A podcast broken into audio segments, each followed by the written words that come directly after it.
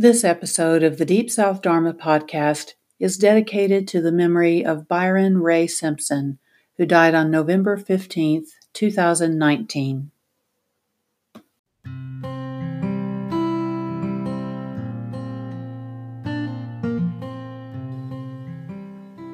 Hello, this is Christy Bates of Oxford, Mississippi.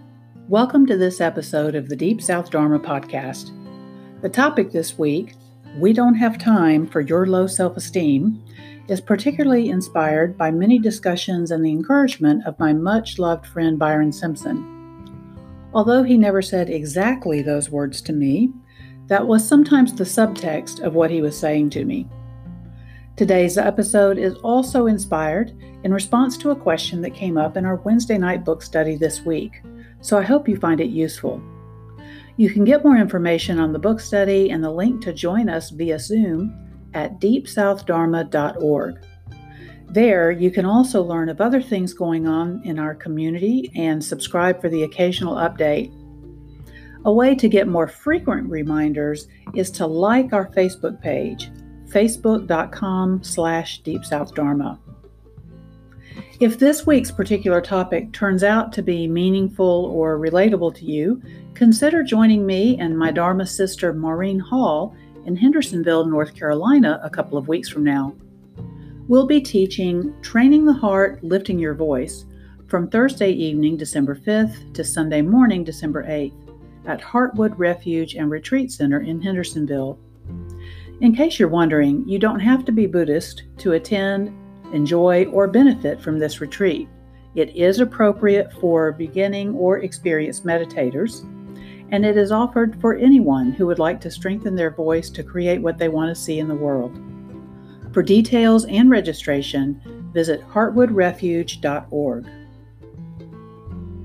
Lastly, I'll mention for those who have mentioned that they want to be able to support this podcast and its work in the world, you can actually do that in a couple of ways.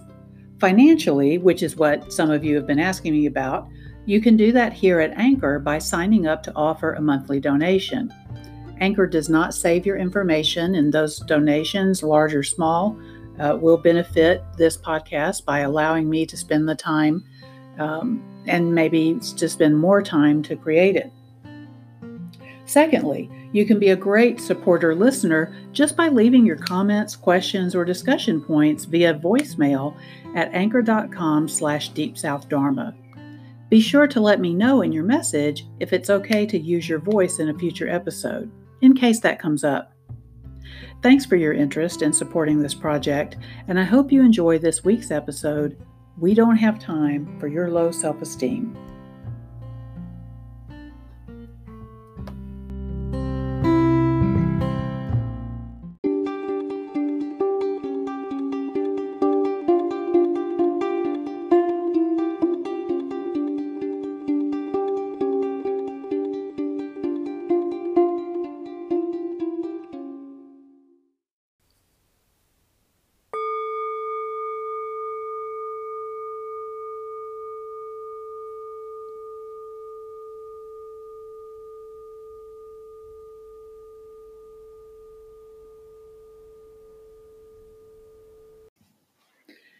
The last few times that I've been privileged to be on retreat with my teacher, Venerable Pannavati, she has spoken of the need to take good action in the world with as much energy and enthusiasm as those who are doing harm pursue their projects.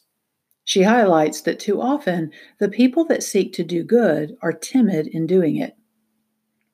This has reminded me that Tara Brach had a great talk several years ago in which she explored how ego deflation is typically received as more socially acceptable than ego inflation, even though, as human beings, we have all likely experienced both ends of that spectrum, whether we outwardly show both ends of it or not. Although some of us may not think of Dharma practice as something that can strengthen us to move away from timidity or away from ego deflation, I think the Buddha's story of finding the third path that was neither self indulgent nor self mortifying shows us otherwise. So, this brings me to the question that came up at Wednesday night book study this past week. One of our regular group members is a psychotherapist, as am I, and was sharing her curiosity, interest, and tension. She is learning that freedom from suffering involves the realization of anatta, translated as not self or selflessness, or in the book we're studying right now, translated as voidness. She is both open to this and confused because her life's work, as she has understood it up to now, has been about helping people live from their most authentic experience of self, what she refers to as essence. So, this talk is partly about helping us sort our terms, and we may find we're not as far off as we think. There are two main things that I want to help make clear. The first is when the Buddha used the word self, he was using it in a particular way, a way in which most people intuitively use that word, but maybe don't realize what they're saying. Our sense of self is a perceptual illusion created by sensory experience of contact through our six senses, those five that seem to be external, and the sixth, our capacity for thought, which appears to be internal.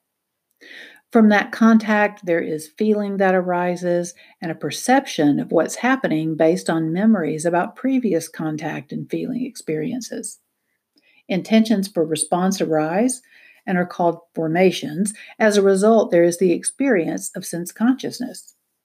All of this happens so rapidly and constantly that we get the illusion of a constant self until we do the 10 year picture challenge on Facebook where we see that we have not stayed the same. When the Buddha spoke of selflessness, he was stating that there is not something of a person or belonging to a person that is in control of those five aggregates of contact, feeling, perception, formation, sense consciousness. Nor is there anything in us that is able to bend those aggregates to our will. We may close our eyes to avoid visual contact or cover our ears to avoid sounds, for example, but these are very elementary stopgaps. They don't show us being in charge of our sensory experience. In fact, our need to avoid certain kinds of contact, such as in taking the five precepts, is exactly something we do because contact with certain things leads to all the rest of these aggregates of clinging, creating suffering for ourselves and others. If we had a self or were a self in the way that the Buddha was using that word, there would be no need to follow precepts or any other wisdom teaching, because we could take action of any kind without consequence. But in fact, every form of contact we meet seeing, hearing, smelling, tasting, touching, and thinking, and every action we take in response leads to results whether we like that or not. So we find that rather than imagining an independent, separate self, we have to recognize that we really are just part of a system where one thing leads to another. Which leads me to the other main idea I want to offer, which may already be clearer by now. The recognition of anatta, of selflessness, does not mean that we don't experience a sense of self. But having a sense of self is not a self.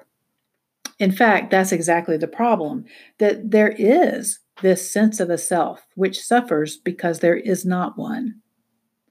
That sense of self is like all other conditioned phenomena, not reliable or permanent, not ultimately satisfying. This is what sends people looking for answers, whether they look to teachers or therapists, usually after they've looked in a million distractions and compulsions to lend themselves some sense of permanence.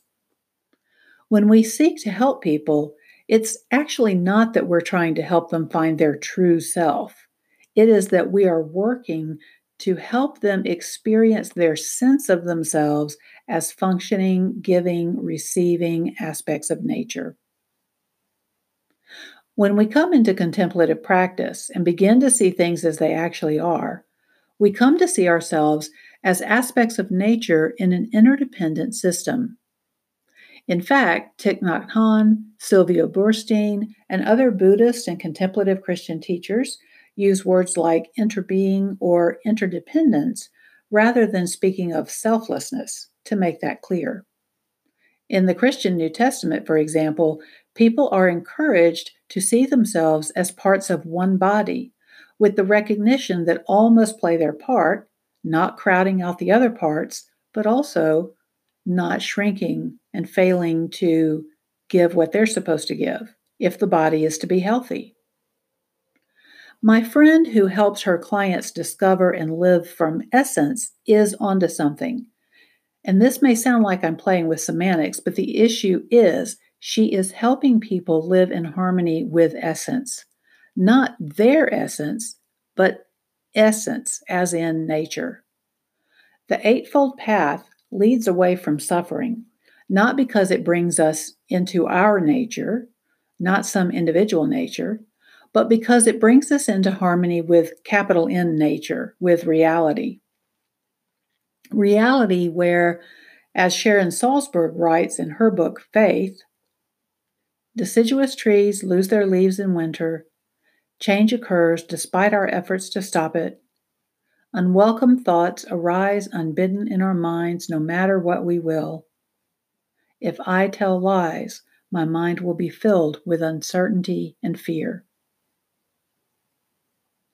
It would be beyond me to count how many people I've worked with in treatment settings, meditation groups, counseling rooms, and in my own personal life who were feuding with life because things don't stay the same, especially relationships with other people. Numerous people over the years have shared their difficulty with allowing themselves to open up to the connection and love of people around them, many literally raising their voices in protest Nobody stays, they say. But if we can let go our clinging to ideas of us having a permanent self or others having a permanent self, we can see that everything in nature is just like this. If we're healthy, we don't refuse to eat lunch in protest just because we know we're going to get hungry again for dinner. And if we're healthy, we don't refuse to allow the love of other people to ease our pain or loneliness just because people are like all of nature, ever changing, not permanently satisfying, and not under our control. So, back to the issue of what is called ego deflation, where ego inflation is usually commonly understood as the conceit of a sense of oneself as controlling more than you are Ego deflation can be seen as the conceit of viewing oneself as unable to make any difference at all. Neither of these are realistic. Taking either egoic activity to be self, excuse me, taking either egoic activity, inflation or deflation, to be self is considered conceit in the Dharma use of that word. In our culture, ego deflation may be socially acceptable, but that doesn't make it any less conceited, mean, meaning it doesn't make it any more real. A therapist, teacher, or spiritual friend can help someone find that middle way between the conceit of thinking she's controlling more than she really is, or the conceit of thinking she's affecting less than she really is. In the process, that person is learning that actions bring results even in a world where not everything is under our control. The more she becomes interested in what actions and results are occurring and how to respond to situations with skillful mental, verbal, and behaviors that lead to desired results, the more she is freed from preoccupation with being this or that kind of self, and therefore freed from suffering. So it is an interesting paradox that in working with and coming to understand this truth of not self, of anatta, of our need to function as just part of nature with a willingness to release our personal preferences, then our sense of self becomes more enjoyable. We actually gain a sense of self respect, oddly enough, a sense of confidence and support for bringing into the world whatever aspects of life naturally come through us, and we are able to do it with energy and enthusiasm.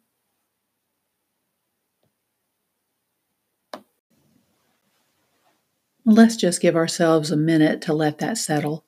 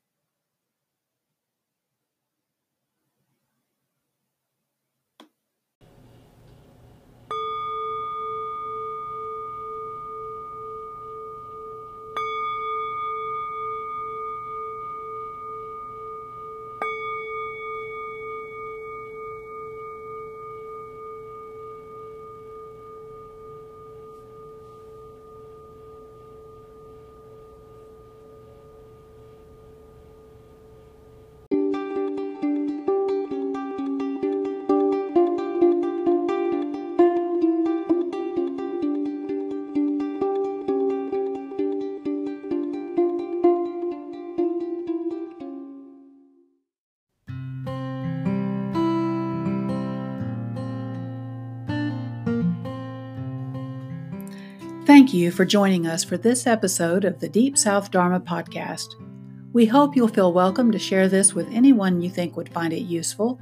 And as always, feel free to message us your feedback, questions, or topics of interest. Until we meet again, take good care of this body, mind, and heart.